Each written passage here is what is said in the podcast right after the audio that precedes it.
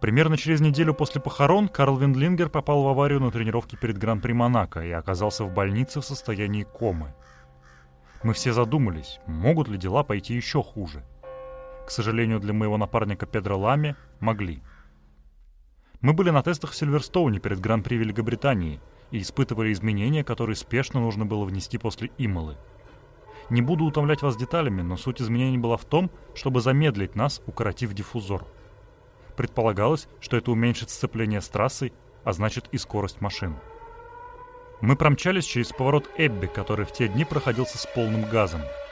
Наша скорость перевалила за 270 км в час. Педро ехал в паре сотни метров впереди меня. В повороте он на пару секунд исчез из моего поля зрения, а когда я выехал напрямую, под мостом прямо передо мной посреди трассы дымился двигатель с коробкой передач. Больше ничего не было я сразу подумал об Айртоне и Роланде. Господи, только бы не очередная смерть. Я остановился и вылез из машины. Его машины нигде не было, ни колес, ни карбоновых обломков, ничего. Только дымящийся двигатель и коробка. Я подумал, где он, черт побери? Я посмотрел направо. Ничего, кроме земляной насыпи и забора на ней. Слева то же самое. Но потом я пригляделся и увидел, что слева забор был проломлен. Стало понятно, куда делся Педро. Когда я перелез через насыпь и этот забор, передо мной открылся масштаб разрушений. Но хотя я видел разбросанные колеса и куски подвески, монокока нигде не было. «Педро, мать твою, где же ты?» — подумал я, проходя мимо маленького пешеходного тоннеля, который был прорыт около трассы. И тут, краем глаза, я заметил небольшое пламя. Этот тоннель был высотой меньше двух метров, а шириной едва ли два с половиной, поэтому я не сразу его увидел. Но приглядевшись, я обнаружил, что внутри, примерно в 15 метрах от входа, лежал Педро Лами в остатках машины Lotus, из которой начал выбиваться огонь. С одной стороны тоннеля явно раньше был поручень, но теперь он был бесцеремонно уничтожен машиной. Пока я бежал, меня начал пронзать ужас ситуации. Это сложно описать, но когда я добежал, Педро лежал под таким странным углом, что казалось, будто он заснул в шезлонге. Часть монокока оторвалась от удара, и голова Педро завалилась вперед, в то время как его ноги были скрещены над ней. Это было неприятное, но в то же время немного комичное зрелище. Когда я приблизился к нему, вся комичность исчезла. Пламя начало вырываться из заправочной горловины прямо за его шлемом, и когда я оказался рядом, я увидел, что краска и часть шлема начали плавиться — я запаниковал, потому что не мог подобраться достаточно близко, а ведь Педро мог быть уже охвачен огнем. Через несколько секунд подбежал маршал, но прежде чем я успел предложить ему направить его огромный огнетушитель сначала в сторону, чтобы никто в этом тоннеле не задохнулся, он выпалил его весь. Огонь, конечно, тут же погас, но всем нам стало невероятно тяжело дышать. Я воспользовался возможностью покинуть тоннель и снял шлем. Когда все улеглось, я вернулся обратно. Педро все еще лежал, завалившись вперед, но теперь он хотя бы не горел. Я аннулировал про себя мою молчаливую просьбу к нему умереть до того, как он сгорит заживо, и подошел поближе. Неожиданно он сел ровно. Его лицо напугало меня, так что я чуть не обделался. Его глаза были будто у Джима Керри в фильме «Маска». Помните, когда они выпрыгивали из глазниц? Выражение его лица было полно удивления и ужаса. Эта картина передо мной до сих пор, Прости, Педро, но ты выглядел просто душераздирающе. Он попытался вылезти из монокока, но, во-первых, он был все еще пристегнут, а во-вторых, у него были сломаны колени и повреждено бедро. Так что ничего у него не получилось. Впрочем, это не мешало ему продолжать попытки, поэтому в конце концов мне пришлось успокоить его. Я положил руки ему на грудь и начал нежно шептать. «Сиди спокойно, хрен португальский. Скорая уже едет». Эта авария, в общем-то, завершила карьеру Педро в Формуле-1. С тех пор он стал регулярно гоняться в Лимане и по сей день остается популярным гонщиком. А еще наш Педро, тот еще краснобай. Всего через пару дней после аварии, будучи в больнице, он уже успел назначить свидание одной из медсестер. Происшествие, у которого оказался счастливый конец.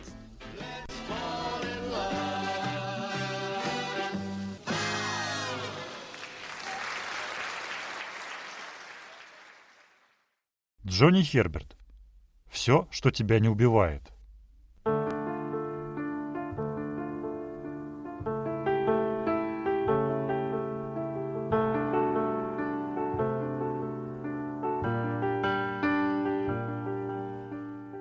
Это Маста Кинг, подкаст о книгах про Формулу-1, которые никогда не выходили на русском языке. Меня зовут Ярослав Загорец. В каждой серии я рассказываю об одной гоночной книге, чьей-нибудь автобиографии или мемуарах – а еще я зачитываю небольшие отрывки из этих книг. Вот как в начале этого эпизода.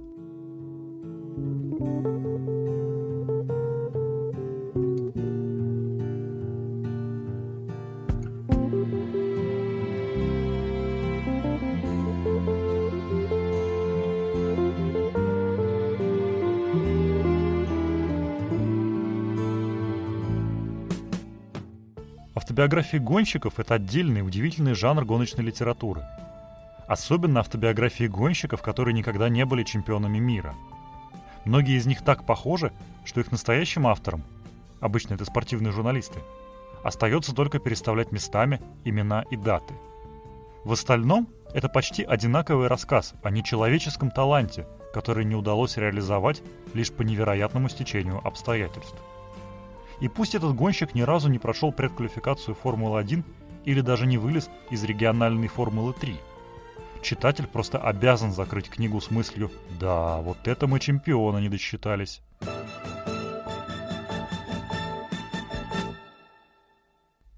Признаюсь, когда я начинал читать автобиографию Джонни Херберта, я думал, что меня ждет именно такой рассказ. История Джонни хорошо известна, Молодой гонщик в середине 80-х подавал большие надежды, но авария в Формуле 3000 сломала ему не только ноги, но и спортивную судьбу.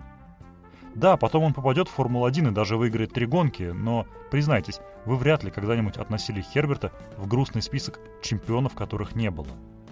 Наверняка в нем есть Стирлинг Мосс, Ронни Петерсон, Жиль Вильнев, может быть даже Штефан Беллов, но никак не Херберт. И все-таки то, как он описывает свою историю, заставило меня пересмотреть свое отношение к Джонни. Потому что если кто и заслуживает вздохов по поводу нереализованного потенциала, то именно он. Об этом сегодняшний эпизод.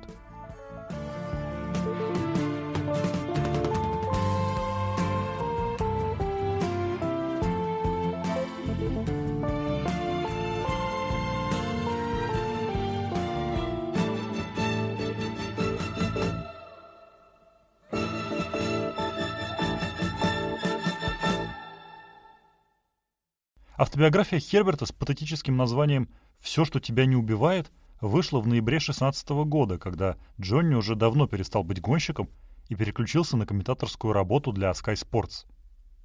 Мы часто видим Джонни в трансляциях. Румяный, круглолицый балагур, которому среди всех ведущих Sky отведена роль шута, роль, к которой Херберт привык и которую с гордостью играет уже много лет. Его книга — под стать образу Джонни — Писал он ее, конечно, не лично. Еще в школе английский был для него не самым любимым предметом.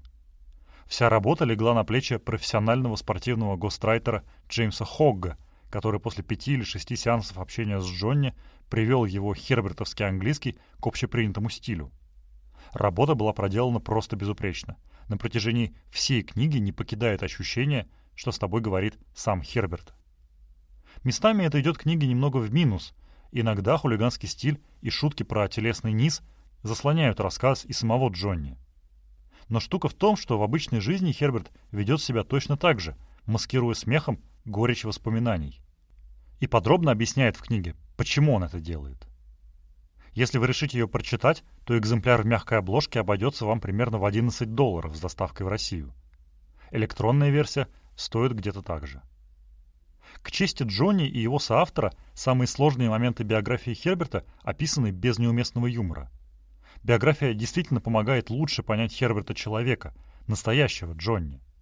Возможно, прочитая ее в свое время Фернандо Алонсо, он бы не накинулся на Джонни в прямом эфире Sky Sports и с большим уважением относился к нему, пусть он и правда никогда не был чемпионом мира. We're not going to retire. You're That's not good. champion. Good to Probably you, you are. you ended up as a commentator because you're not true champion, mate. I know. Thank you very much. That's good. Okay. I wasn't world champion.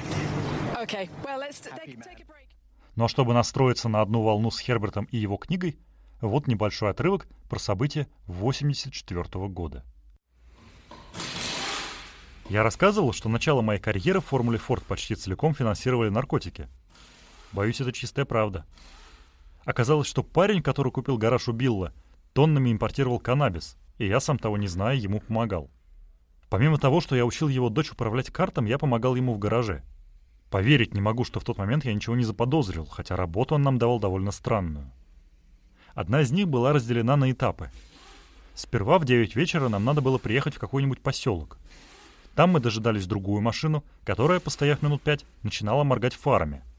Очевидно, это был знак для этого парня, который вылезал из машины, шел к тому, что моргал фарами, садился к нему, а через 15 минут возвращался, и мы ехали домой. Это никогда не обсуждалось, а я никогда не задавал вопросов. Я просто делал то, что мне говорили.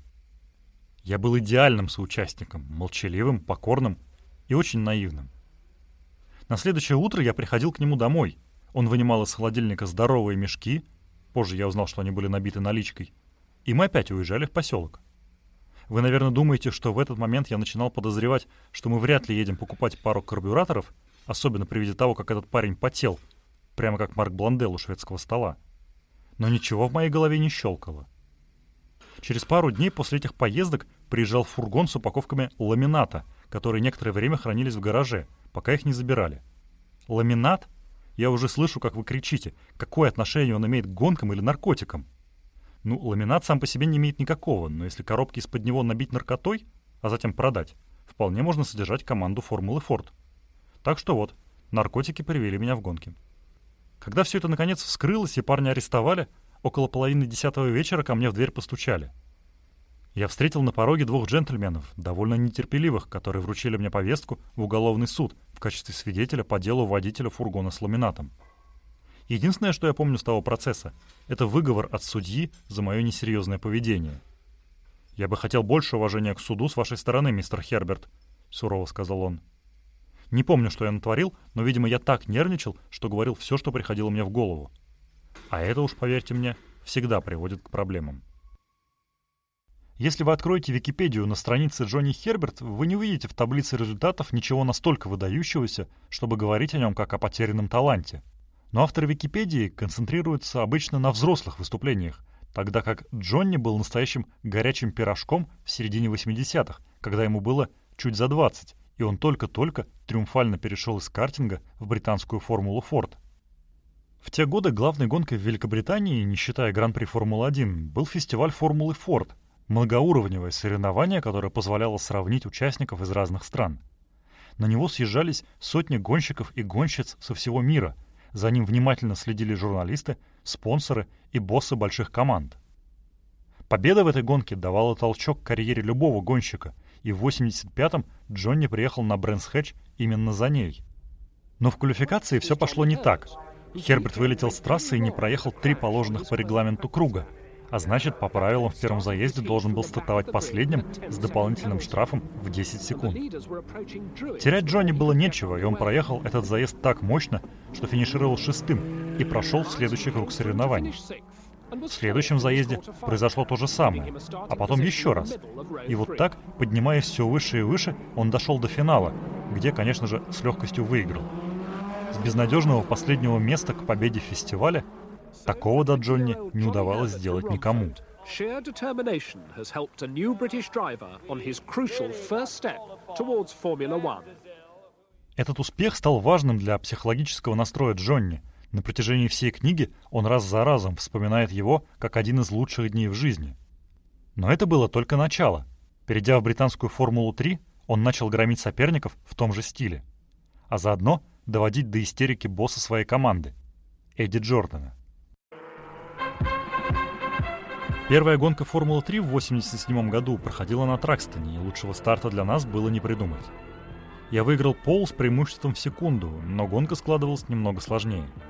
В первом повороте меня обогнал Бертран Гашо и еще, кажется, три гонщика. В то время старт был моей самой слабой стороной, хотя и с ней я потом разобрался довольно быстро. Примерно через круг я обогнал всех троих, а затем вернул себе лидерство, после чего гонка стала легкой прогулкой.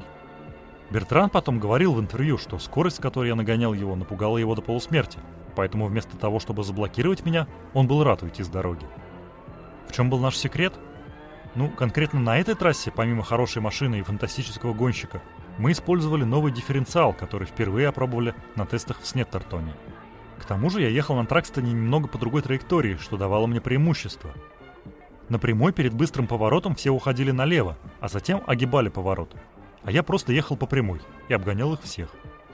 В том году мы гонялись на Тракстоне трижды, и я до сих пор не могу понять, почему никто не скопировал мою траекторию. Может быть, дело было в дифференциале, я не знаю. Позже я остановлюсь на этом подробнее, но после первой гонки я начал испытывать чувство неуязвимости, иначе и не скажешь. Читать о таком странно, можно подумать, что я свихнулся сам на себе. Но на самом деле это кульминация факторов, когда наконец все встало на свои места. Сначала были два картинговых чемпионата, затем фестиваль Формулы Форд и теперь чемпионат Формулы 3. Все шло как по маслу. Работал каждый элемент. Шасси Рейнард было потрясающим, а двигатель надежным и хорошо испытанным. Эдди был идеальным наставником, а я был его единственным гонщиком. С течением сезона чувство моей непобедимости усиливалось. Я не выиграл все гонки, в конце концов даже Айртон этого не смог. И хотя позже я начал откатываться немного дальше из-за двигателя, я всегда знал, что у нас есть достаточно для победы в чемпионате. Единственный минус от этой свежеприобретенной неуязвимости был в том, что иногда я делал идиотские вещи, чем раздражал нашего колоритного, но бережливого руководителя команды. Время от времени я начинал скучать на трассе, и чтобы немного оживить ситуацию, позволял другим гонщикам меня обогнать, чтобы затем погоняться с ними.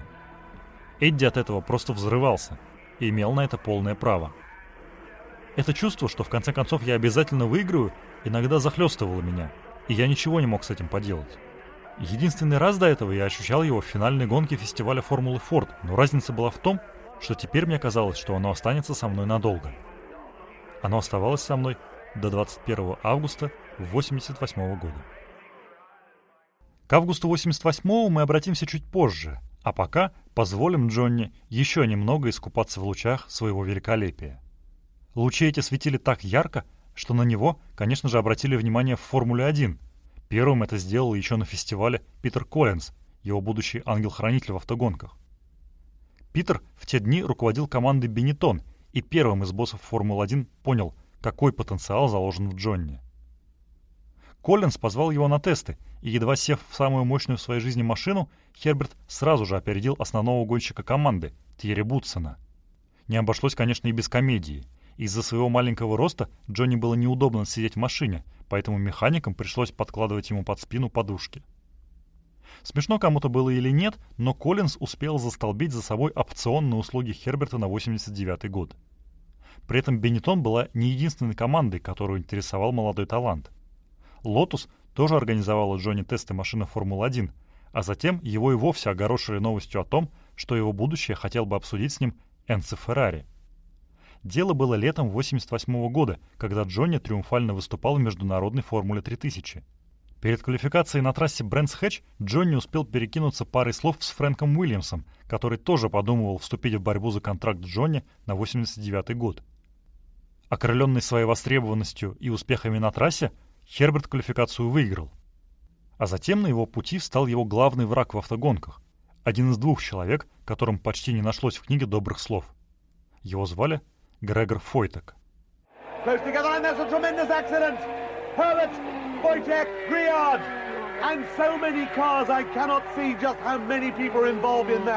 Пытаясь обогнать меня слева, он коснулся моего заднего левого колеса.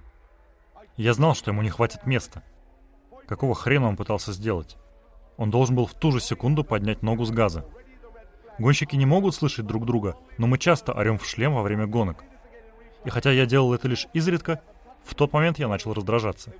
«Идиот, что ты делаешь? Тут же нет места!» но было уже поздно.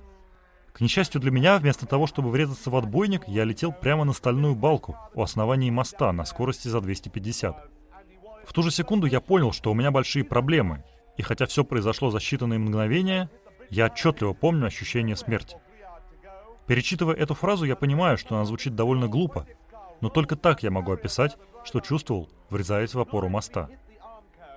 Отдача пришла примерно через полсекунды после удара — Увидев, что я лечу на балку, а не на более мягкий отбойник, я было сказал «О, черт!», но успел дойти только до «О». А затем наступил полный хаос. Больше всего меня поразила мощь, с которой я летел вперед. Как будто сам Господь Бог поднял машину, размахнулся и всадил ею прямо в мост. Перед столкновением моя голова так сильно подалась вперед и вниз, что я думал, ее просто оторвет. Грохот был оглушающим. Когда ко мне приходят воспоминания об этом, к счастью, это происходит редко, я представляю себе конец света. Чудовищный взрыв, который ты не только слышишь, но и ощущаешь. К моему удивлению, первый удар не был так ужасен, как я думал, хотя после него переднюю часть машины оторвало, и мои ноги теперь торчали наружу. Это можно видеть на записи, и это охренеть как страшно. Вообще никакой защиты. Случись это под конец аварии, я бы отделался довольно легко, но это произошло в самом начале, на скорости свыше 200 км в час. Ударившись об опору моста, машина развернулась, и я полетел через всю трассу к отбойнику на другой стороне. Лола Оливье Груяра ехала примерно в секунде позади нас с Грегором, а когда мы начали отскакивать обратно на трассу, он оказался как раз под мостом. И вот тут все стало по-настоящему интересно. Три машины разорвало на мелкие кусочки, и все вокруг теперь было усеяно колесами, деталями и миллионами карбоновых обломков. Обычно люди после просмотра видео в этот момент задаются вопросом, неужели никто не погиб? Я и сам до сих пор не могу в это поверить. Я снова подумал, о, черт, когда летел в отбойник. Только на сей раз я закрыл глаза. Если мне было суждено умереть, я не хотел это видеть. Когда машина наконец замерла у обочины, наступила тишина. Пару секунд было так тихо, что я думал, что мертв. Но затем потихоньку я начал снова слышать звуки. Сперва это были вопли ужаса, должно быть с трибун. Затем я услышал голоса.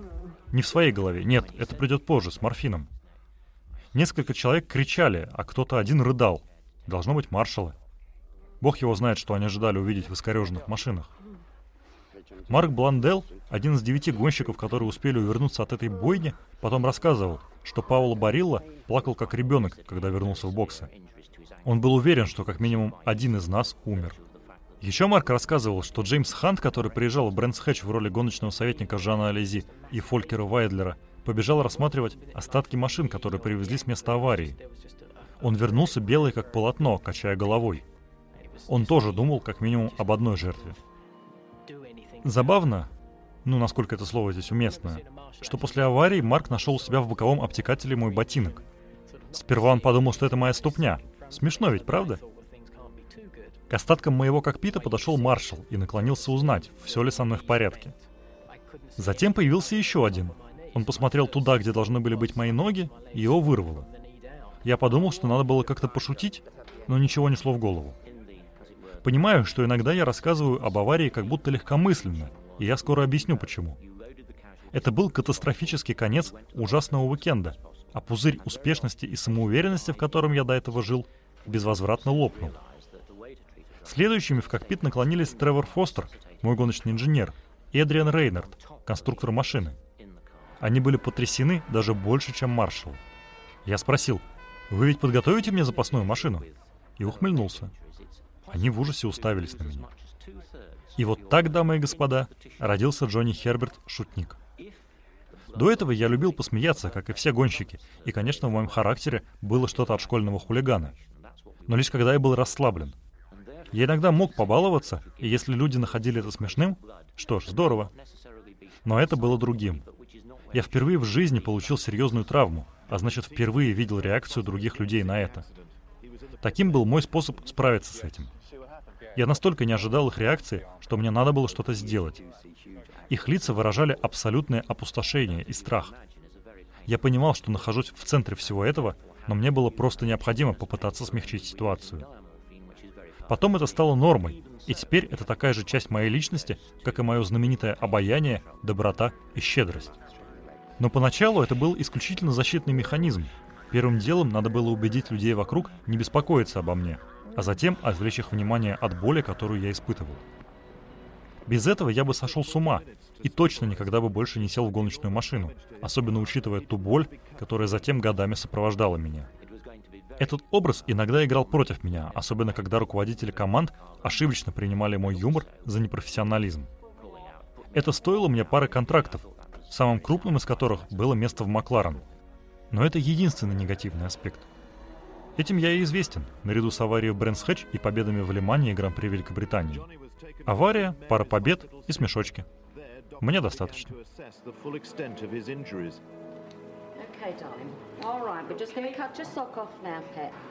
Okay. История про Макларен, которую упоминает Джонни, произошла в конце 93 -го года, когда Рон Деннис присматривал замену уходящему Уильямс Айртону Сенни. По версии Херберта, когда он вошел в кабинет Денниса, Рон сказал «Так, Джонни, нам предстоит тебя изменить. Хватит этих смешков и шуточек. Это не про Макларен». Кто после этого на самом деле отказался от контракта? Уязвленный Херберт или же сам Деннис, история умалчивает но легко можно поверить в то, что серьезные боссы команд Формулы-1 не всегда были готовы воспринимать юмор Херберта. Очевидно, что поначалу их пугал не его юмор, а характер его травм. Джонни едва избежал ампутации, и его ступни оказались деформированы на всю жизнь. Но если про его ноги знал весь гоночный мир, то про душевное состояние — лишь самые близкие люди. До Брэнсхэтча Херберт верил в то, что опередит любого гонщика где угодно, в каких угодно условиях. И главное, это знали его соперники, что давало ему огромное преимущество над остальными. Эта самоуверенность очень помогала ему и окутывала Джонни особой аурой, сродни той, что окружала других мастеров психологического давления – Айртона Сенну и Михаэля Шумахера. Джонни пишет, что, приехав в августе на гонку на Брэнсхэтче, он был словно царь Медас на колесах. А когда вышел из больницы, потерял не только способность нормально ходить, но и это чувство безоговорочного превосходства. То, что он в итоге оказался в Формуле-1, целиком и полностью заслуга Питера Коллинза. Подозреваю, что им двигало не только желание помочь Джонни. Возможно, это была затянувшаяся стадия отрицания, неготовность отказаться от своей мечты. Ведь изначально Питер видел в Херберте не просто талантливого гонщика. Для него это был реальный шанс привести Бенетон к чемпионскому титулу. В первые недели после аварии Джонни был опустошен – Ему было всего 24 года, а врачи говорили, что ему придется ходить с палочкой всю оставшуюся жизнь. Гоночной машине он приходил на костылях, а внутрь его сажали механики. И то, что он все-таки вышел на старт Гран-при — настоящее чудо. Этого чуда могло бы и не быть, приди Флавио Бриатори в Бенетон чуть раньше. Джонни повезло, и в 89 году Флавио еще не до конца устранил Коллинза со своего пути, поэтому мнение Питера еще имело значение. Но уже в Рио Прямо перед стартом сезона Флавио вызвал Джонни и прямо сказал, что не верит в него и просит отказаться от участия в Гран-при. В это же время в Италии на чемоданах сидел Эммануэле Пирро, готовый дебютировать в Формуле-1 вместо Херберта. Но в итоге Джонни посрамил всех критиков, финишировав в своей первой гонке четвертым, в шаге от подиума. A magnificent fourth place in the points in his first Grand Prix for ex-British Formula 3 champion Johnny Herbert in the Benetton Бриатори наряду с Фойтаком — главный антигерой книги Херберта. По какой-то причине личные отношения между ними не клеились, хотя в будущем они пересекутся еще не раз.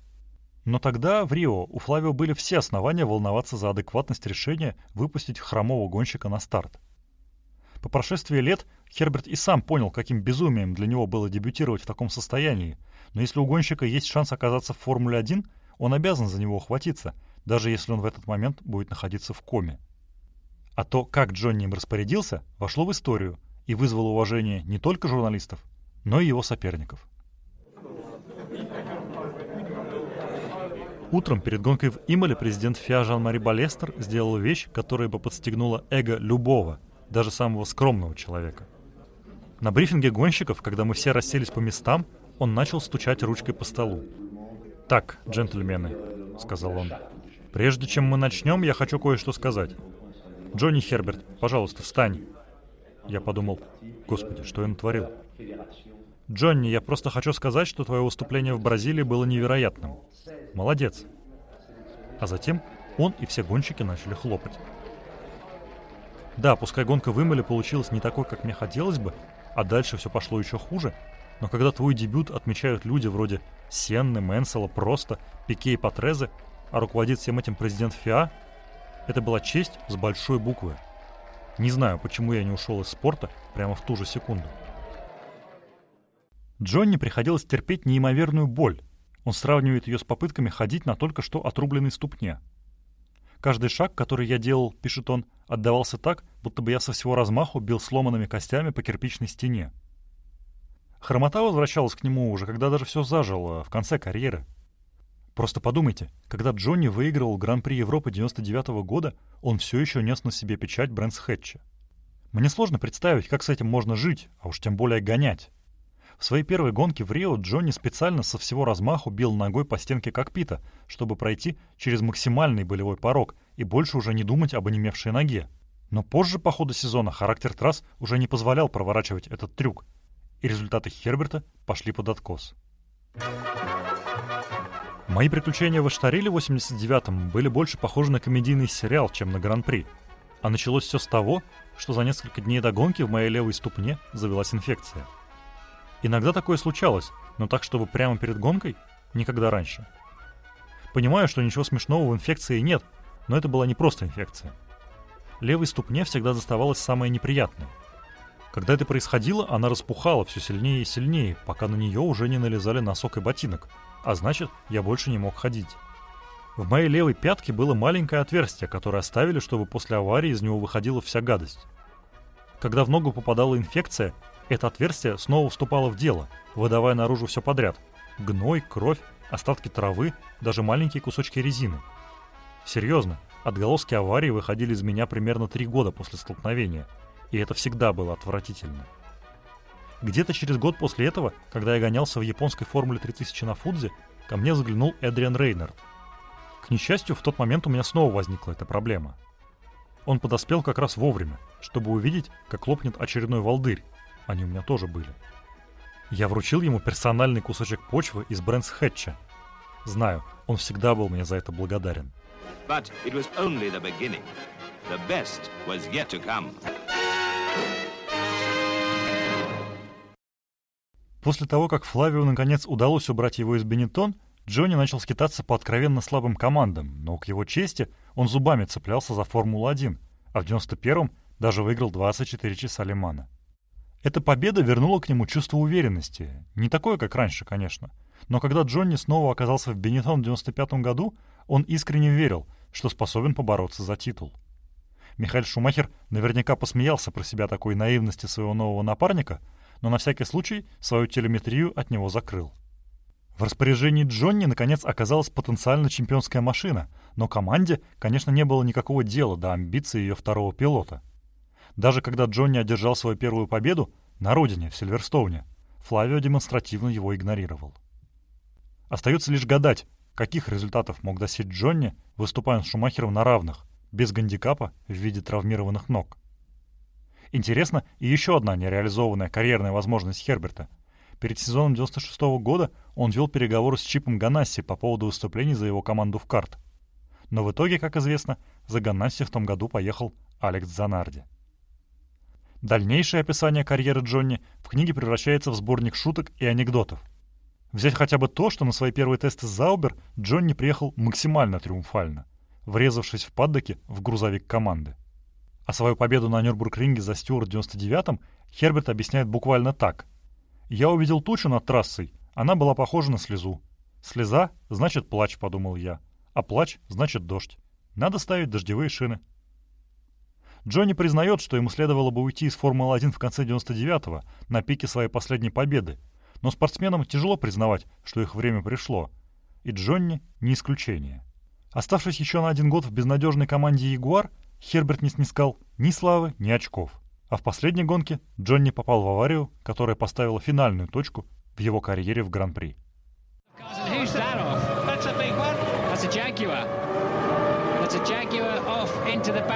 Looked Все закончилось на 49-м круге Гран-при Малайзии 2000 года, когда у моей машины сломалась подвеска, отлетело заднее крыло, и я врезался в барьер из шин на скорости 240 км в час. Самое неприятное в аварии было то, что маршалам пришлось вынимать меня из кокпита, точно так же, как меня сажали в него в Рио в марте 89-го. Эта печальная ирония была для меня уже слишком — Слава богу, на мне был шлем, иначе, вынимая меня, они бы видели слезы, которые струились по моим щекам. Я не первый раз плакал в машине Формулы-1, но впервые это были слезы грусти и сожаления, а не просто от боли. Как видите, маленький веселый человечек вроде меня, который любит посмеяться над своими искалеченными ногами, иногда тоже может поддаться эмоциям. Не о таком финале карьеры я мечтал, но это было уже не так важно. Конец, он и есть конец. Когда до меня это дошло, я как раз только-только вышел из медицинского центра. Казалось, будто бы с моих плеч спрыгнуло тысяча слонов. Несколько часов в медцентре получились странными. Когда местные врачи сняли с меня комбинезон, чтобы обследовать, и увидели мои ступни, навечно деформированные, особенно левую, все в палате в ужасе подпрыгнули. А кто-то даже почти потерял сознание.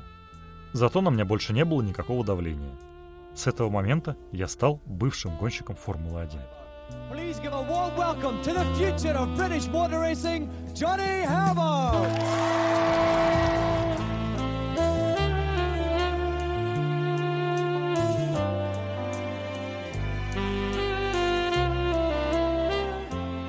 Это был подкаст Маста Кинг. Меня зовут Ярослав Загорец. Если вам понравился этот эпизод, расскажите о нем друзьям или напишите комментарий в телеграм-канале Маста Кинг. А еще в телеграм-канале я публикую небольшие отрывки из книг, которые не вошли в основной эпизод. Например, там вы узнаете, почему Джонни Херберт больше никогда не будет пить водку с Джей Джеем Лехта. Следующая серия выйдет через две недели, она будет посвящена книге Стива Матчета «Рассказ механика», Матч все 90-е прошел в роли механика команды Бенетон и не только помог завоевать Михаилу Шумахеру два его первых чемпионских титула, но и вел летопись жизни гоночной команды. Мы мало знаем о том, как работает Формула-1 изнутри, да и сама Формула-1 не спешит делиться этим с тем, кто не входит в ее круг. Книга Матчета в этом плане – уникальная работа, которая зафиксировала жизнь гоночных боксов в переломный момент в истории Формулы-1. Вот об этом и поговорим.